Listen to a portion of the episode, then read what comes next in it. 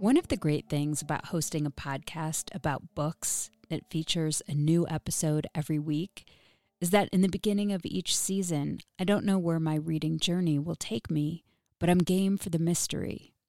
Joining Book of the Month is kind of the same thing. You know you're heading into new territory, and it's going to be an adventure. Book of the Month is a subscription that helps readers discover new books and helps writers by promoting emerging authors alongside established ones. Here's how it works. Each month, Book of the Month members get to choose from a curated selection of new and early release books. Your pick gets shipped right to your door, and shipping is always free. There's so much excitement knowing that one of your picks just might be that next book to make it into your top 10 most favorite books ever list. And if you like to listen to your books, there are options for you. Book of the Month just launched a curated audiobook option, and you can listen to your selection directly in the app. Here's what's in store for March Annie Bot by Sierra Greer, Anita De Monte Laughs Last by Xochitl Gonzalez, plus several other titles. I chose the memoir Hereafter by Amy Lin because I'm interested in how people deal with grief and bring their insights to the page.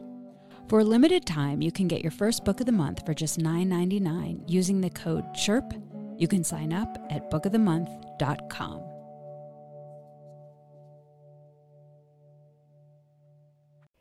This is First Draft, a dialogue on writing produced at Aspen Public Radio. I'm Mitzi Rapkin. First Draft highlights the voices of writers as they discuss their work, their craft, and the literary arts. My guest is Maria Semple, author of New York Times bestselling novel Where'd You Go, Bernadette? Semple grew up in Aspen and after college at Barnard moved to Los Angeles where she wrote for television shows. Her credits include Ellen, Mad About You, and Arrested Development. Where Do You Go, Bernadette is an epistolary novel. It's all told in letters and emails from the voices of several characters. The novel's focus is the main character, Bernadette Fox, who is wife of LG and mother to Bee. The story's premise is that Bernadette disappears just before a family trip to Antarctica, and her daughter Bee gains access to all the documents in order to figure out where her mother might be. We began the interview talking about how Maria Semple came to be a storyteller. I think that the desire to tell stories comes from a desire to escape. I feel like as a child I was always wanting to be alone and make up stories. And it, it was it was a way of just kind of this play acting, you know, and creating another world around me. You know, um, I think about growing up and always actually wanting to be alone really. And and when I was alone I would come up with imaginary friends and conversation and dialogue and very elaborate kind of almost parallel lives that I had. And so it wasn't necessarily a, a, a function of growing up around a dinner table and learning the gift of the gab, you know, which which I think I do have and I think that my father had. I think that wanting to tell stories comes from a much kind of darker place. Um and I I think it's it started with me and it starts with most people very young with this intense fantasy life. You know, growing up in Aspen, it's funny because I always um remembered that even at a very young age, I would always want to be single on the chairlift. You know, I would always wait for everyone to pair up so I could be alone on the chairlift, and I would then kind of get into a a fantasy world, you know, which which I enjoyed a lot more than skiing. to tell you the truth, but at least uh, it had that going for it. I could always go up in the chairlift and, and imagine things. You were an English major in college. How did you go from that to writing for TV? My father um, was a very uh, well known and successful screenwriter. And so I grew up in a house of uh, a movie house, you know, uh, show business uh, upbringing in Los Angeles. And then we moved to Aspen, Colorado, you know, obviously. And so um, we grew up around a lot of writers, a lot of just movie people. And so that, and uh, in the summer we would go visit my father on location, you know, in Los Angeles or one summer in Bora Bora where I was shooting a movie Hurricane, and so that became very much part of the fabric of my life was the movie business, and it was almost kind of a lack of imagination um, coupled with wanting my father's love, you know, that made me want to become a screenwriter. And and it really was was from a very primitive and kind of sad desire to get him to love me and pay attention to me, you know, and so I wanted to do what he did. And so I did that and um and from college, you know, it was interesting that that as much as I loved reading books and as much as to this day it's been the one thing that's really sustained me my whole life is reading and it's the thing that I get the most intense pleasure from. Um, it didn't occur to me until maybe 10 years ago to write a novel. It, it felt like something that other people did. Uh, it felt like something that a higher order of person did. You know, um, I actually think that that was largely uh, largely influenced by my father's friendship with James Salter, who we grew up with. Uh, you know, Jim down the street, you know, in the West End in Aspen, and went to school with his kids, and our families were very close.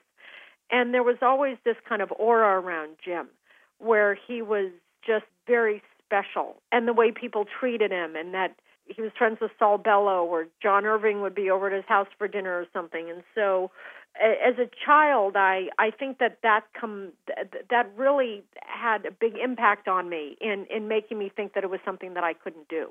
That that not even that I couldn't do, but it wouldn't even occur to me to do it because it felt so holy. So I, I screenwriting felt like something I could do somehow, you know, and and it took me a long time to kind of to have all that stuff untangled because I actually think I'm a better novelist than I am a screenwriter, and I think that I'm a much a, a natural novelist. But it took me a really long time to get there. So tell me about where do you go, Bernadette? And obviously, you moved from LA to Seattle. What were you thinking about when you chose this topic to write about?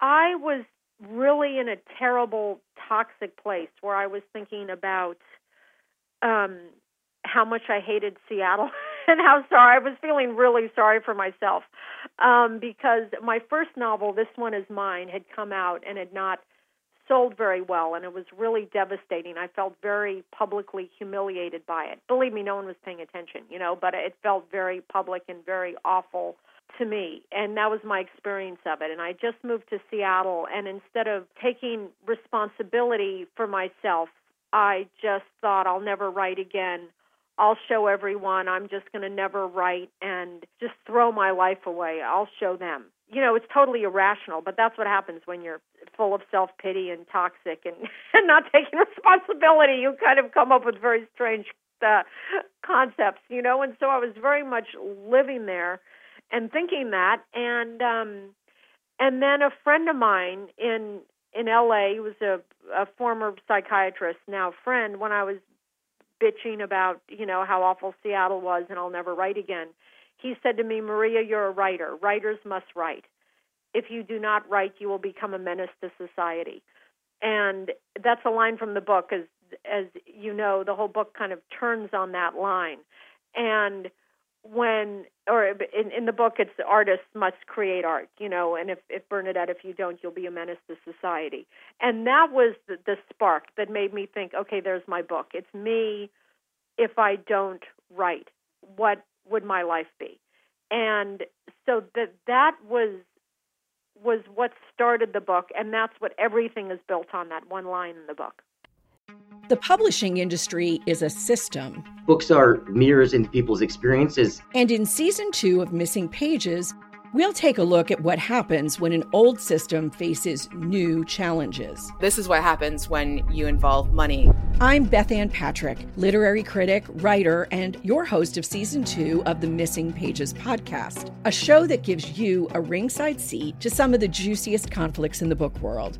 In season two, we're turning up the dial. She was in pretty much a stratosphere all around. The term is academic fraud. Teachers in Florida had to cover up their bookshelves for fear of getting sanctioned or fired. We'll dig into these stories with industry insiders and talk to authors like Jodi Picoult for their firsthand experiences. You can childproof your world but you can't world proof your child. It's time we find these missing pages and return them to their stories.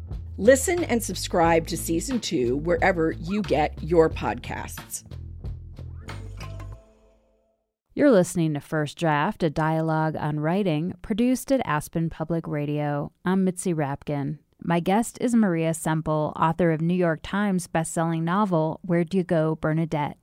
So, the premise of the novel is that Bernadette Fox has disappeared and her daughter Bee is trying to find her. And in her search for her mother, she pieces together all these documents emails, faxes, letters, fundraising letters from her private school so it's told in different voices and sort of in an interesting order. It's not from beginning to end necessarily. So, how did you structure this? That was the easiest part for me, and it I almost gave it no thought. Once I I realized it should be an epistolary novel, and that was after a lot of attempts at first person, at third person, and um, it took me a while to get there. Uh, but once I understood it was an epistolary novel, it it was almost like freakishly easy for me to do it. I, I, I think maybe people would picture a huge wall filled with note cards and timelines and things and and I always had a document that was the timeline. Um, no, no. You know what I had is I had a document that was the that I always write, which is the major timeline of my characters, like what year they're born and how old they are at any given time, you know, just to make sure if they're they're going to college, you know, within you know in the right year, and I'm not putting them in college ten years off the mark, you know, things like that. And I always write that for myself, just a little kind of bio. But then the book takes place over really, let's call it between Thanksgiving and Christmas. And so what I did was I just printed out on my computer just the the calendar program. I would print out November and December, and then I would write in um, in pencil the things that happened every day. You know, uh, like literally the events of every single day, and then I would, it, it, you know, just little notations. It, it wasn't very elaborate because the squares are very small. I couldn't really fit that much in them, but so I would just kind of do little bullet points. You know, of this is when the mudslide is. This is when Bee gets accepted to Choate. This is when LG goes out to Orcas Island to see the shrink. And then you also have to account for the time that letters take to get to each other, you know, and for instance, like if, if something happened at school on Friday, you'd have to think that it wouldn't get brought home by the kids in their folder, which is what I called it, until Monday. I would have to then just make sure that that things were traveling at the right speed, you know, and so th- that really informed a lot of the actions of the book. Is how long it would take potentially a letter to get somewhere, you know, because then you'd have to back things up on the calendar a couple days to account for for that. Um, but but that was fun. I mean, that's the easy part. That's just like doing the jumble in the morning, you know. I mean, that uh, uh for me at least that that I there was never any sense of like, oh, it's not going to work out. That was truly the fun part. What was the hard part? The hard part was was writing letters in the in voices that I didn't think I could do.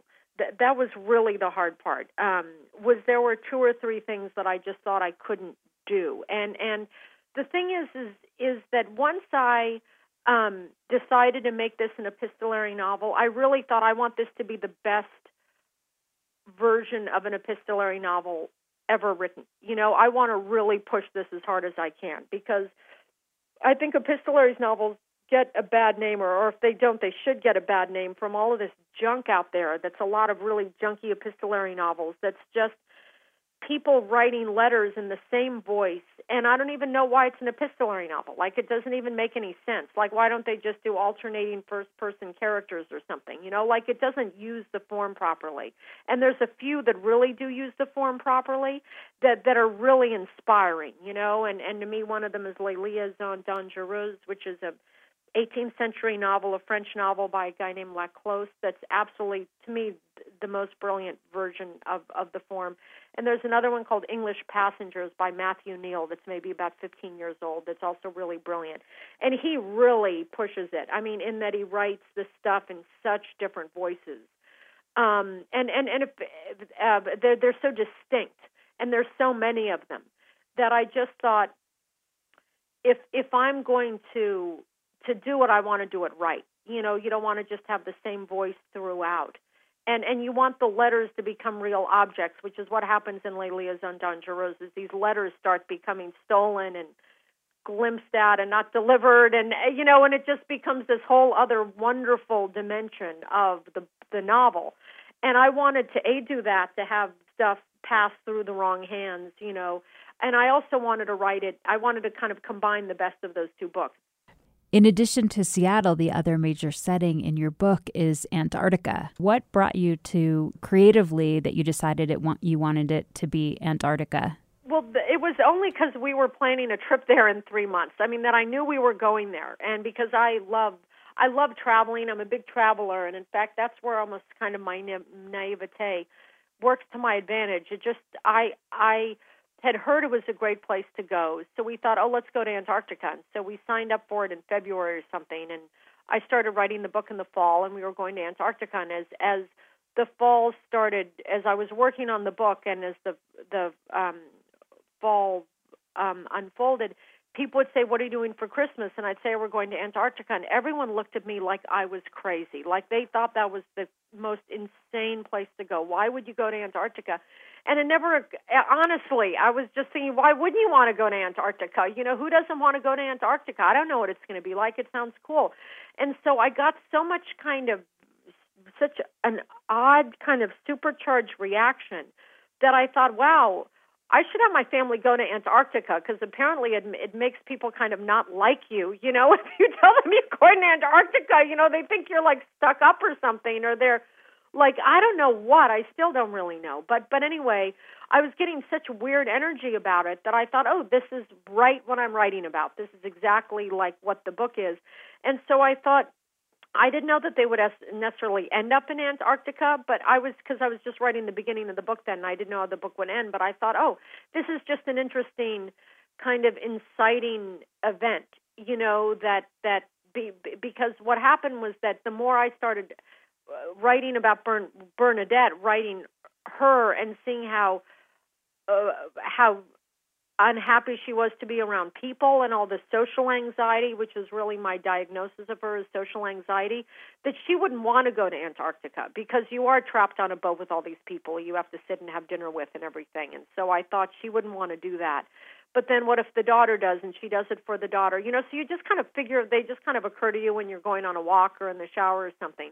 And then that felt like a really good interesting beginning, you know, of the girl who the mother adores, you know, who wants to go to Antarctica, and and Bernadette in the beginning of the book thinking like I don't have it in me, but I'm going to try for my daughter, and and that's always a really good um, position to have your protagonist in, right? Is trying something that trying to do something that they can't do, you know, and even if it's something as as weird as like going on a getting on a ship and being with people on a ship, you know, that that seemed real like a rich area, and it seemed original. And and so I thought, okay, that's a good a good way for it to start because in kind of I mean this is all screenwriting stuff, but you know things are humming along for the character until something happens, you know, and that's the coping mechanisms are working, you know, and then and then the story begins.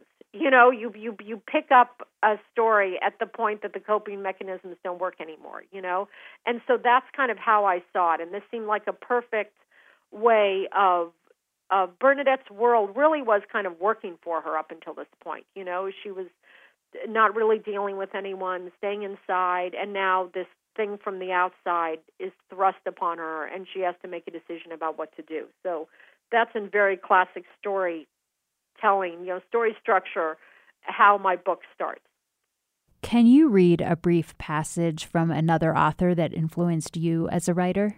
I am so in love with this woman named Barbara Trapido, who is very little known in the United States. She's alive, living um, in London, has written seven novels that are my seven favorite novels. And her first book called Brother of the More Famous Jack. I, I, I read her between my, my the first book I read of hers was before I wrote my first and second novel.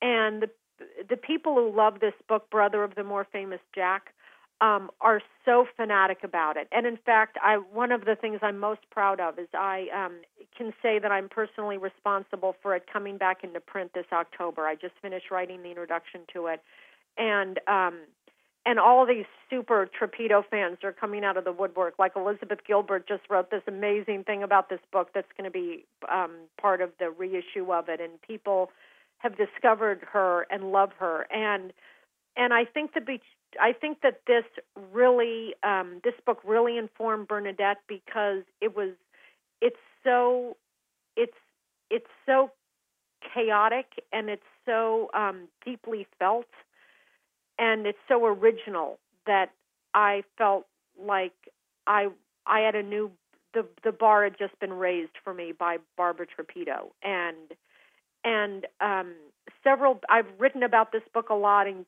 given a lot of interviews about this book, Brother and the More Famous Jack. And to me, the the greatest compliment I can have about my writing is when people say they see the DNA of of that in my book. You know, because if if I'm doing anything like echoing it, just a small a bit of the energy, you know, of that Trapido has into my book, then then I'll feel very grateful. I'm going to read a passage that is about a woman, uh, and it, it it it it's English, so there's going to be some English things, but it's about it's after this woman has gotten um, dumped. Uh, she's a very smart girl who's insecure and very stylish, and she's just been dumped by the son of an intellectual um, who's really kind of above her station in life. Exercising his own guilt, no doubt, and uneasiness, he made me a careful, articulate pyramid of my shortcomings which was anything but kind.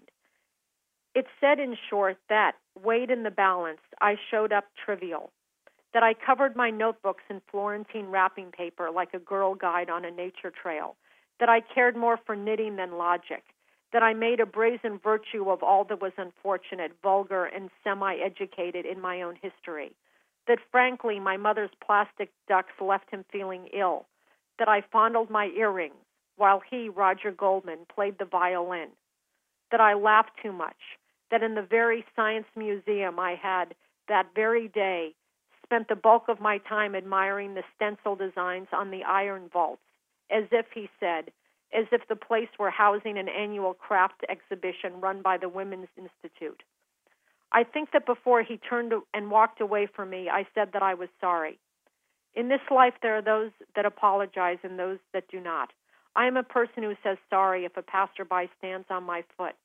I thought first, crazily, that I had to tell him that my mother's ducks were china and not plaster, that my mother, whose chocolate cake he had not disdained, was my property to criticize, not his. Then, I'm see, I'm crying as I read this. Then, as the tears spilled in silence down my face, I thought that I would do anything, anything to get him back. That I would do algebra and sackcloth for the privilege of touching the hem of his hand on ski shout jumper. I was no good at rage and indignation. It had never been encouraged in my house. I'll stop there. But it's just to me a beautiful coming of age story about a girl who kind of abases herself. And uh, I just think it's so beautifully written and so touching. Can you read a passage from something you wrote? It could be something that you found hard to write, or something that changed from the first draft, or just something you feel you succeeded at. So, in my book, one of the big moves, and it's almost the most incredible thing that happens in the book, is that the husband tries to commit Bernadette, right? That there's that that um and that was one of the things that my agent uh, you know, was saying nobody would ever do this. No one likes him for this. Like you, the book just totally falls apart at this point when when he doesn't have enough to go on, you know, and and it makes you really hate him and he seems truly evil and it seems cartoonish and like no one would ever do it and and at that point, that was not a beat that I was going to take out because I'd written the book. You know, I'd written seven drafts of the book, and you can't, you know, then you wouldn't have the interview. You know, there's so much that you wouldn't have. Like the whole thing really would fall apart if you started pulling at that thread. And so I, it was, so I worked on this, you know, as an, because it's an epistolary novel, it was in a letter. I worked on this letter at great length of LG, what he, because I, I don't, I, I don't want him to be there twirling his mustache trying to commit his wife to a mental institution you know? I want i wanted him to seem like he cared about her and didn't really understand what he was asking you know? And so it was a very hard thing to was like threading the needle you know? On the one hand making it explicit that that he's asked this this person uh, about committing his wife but on the other hand making him not a bad guy for doing it which is very uh, difficult a high degree of difficulty so um uh, so here's here's two the last two paragraphs of what I fiddled with forever and ever. Um, and this is uh, LG writing to Dr. Kurtz.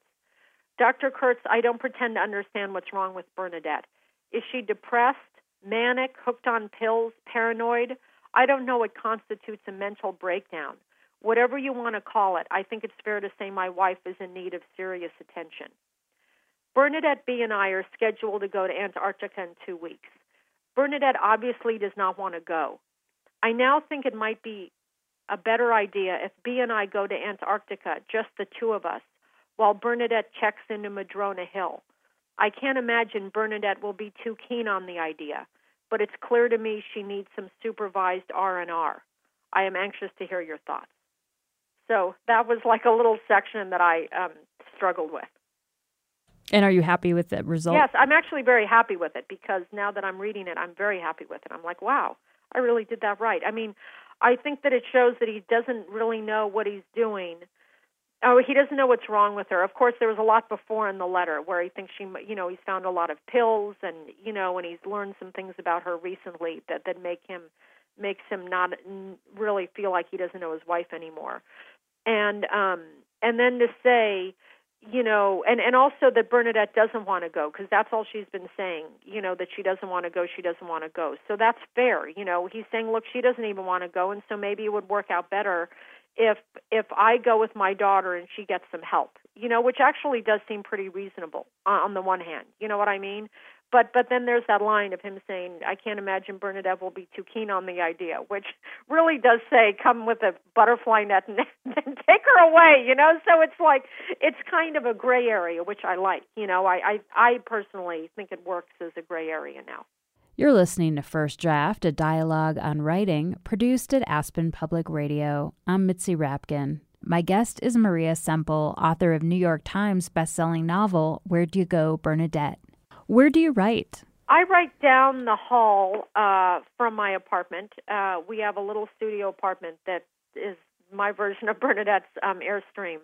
That's down the hall. That's a little um, uh, decorated almost like an IKEA showroom. It has very little personality and it very uh, few signifiers that I live there, which I like because I have an office that really is uh, in, in my apartment that really looks like a madwoman's brain exploded on the walls. It's just filled with a lot of crazy, weird stuff and pictures and uh, little trinkets and, and um, mementos. And I find that it's hard for me to write when I'm so reminded of who I am. So I like to go to this IKEA showroom of an office and just sit there in a very neutral territory, and that makes it easier for me to write.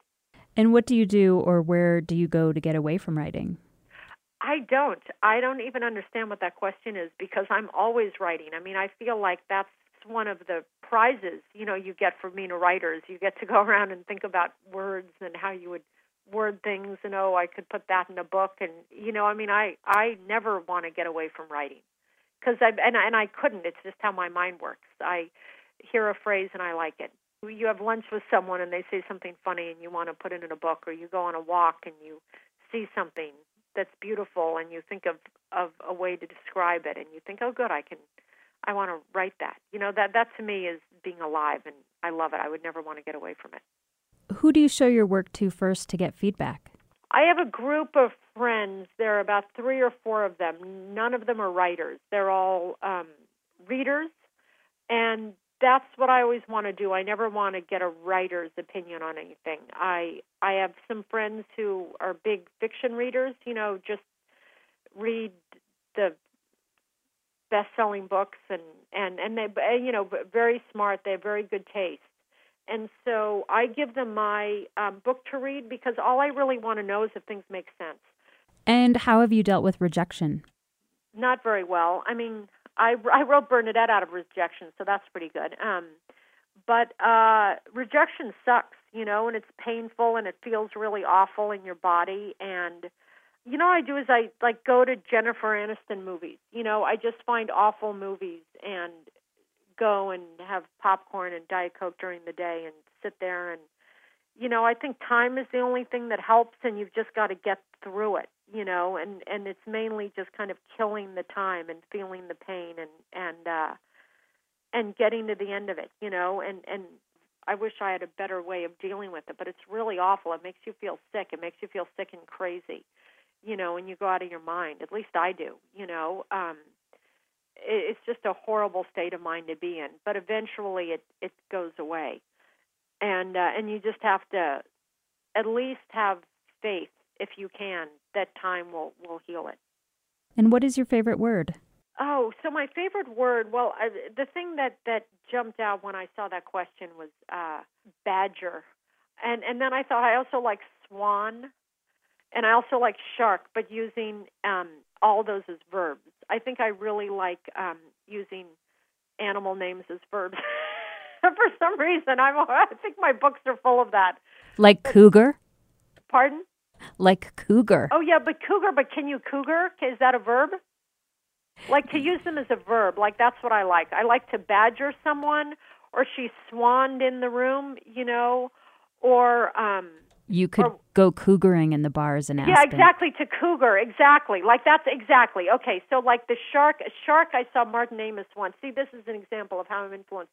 He used that in um, I don't know, one of his books. I can't remember, but the the the car sharked through the tr- traffic or something, and I like that. So yeah, to cougar, that's right. So I for some reason I always I always like that. I, that always gets me excited when I see um or like um uh, God now that I in fact I think it was Lorrie Moore who said uh looked at something wolfishly or something. That's not really a verb, but you know, a wolfish something. I I do like invoking animals in in odd ways.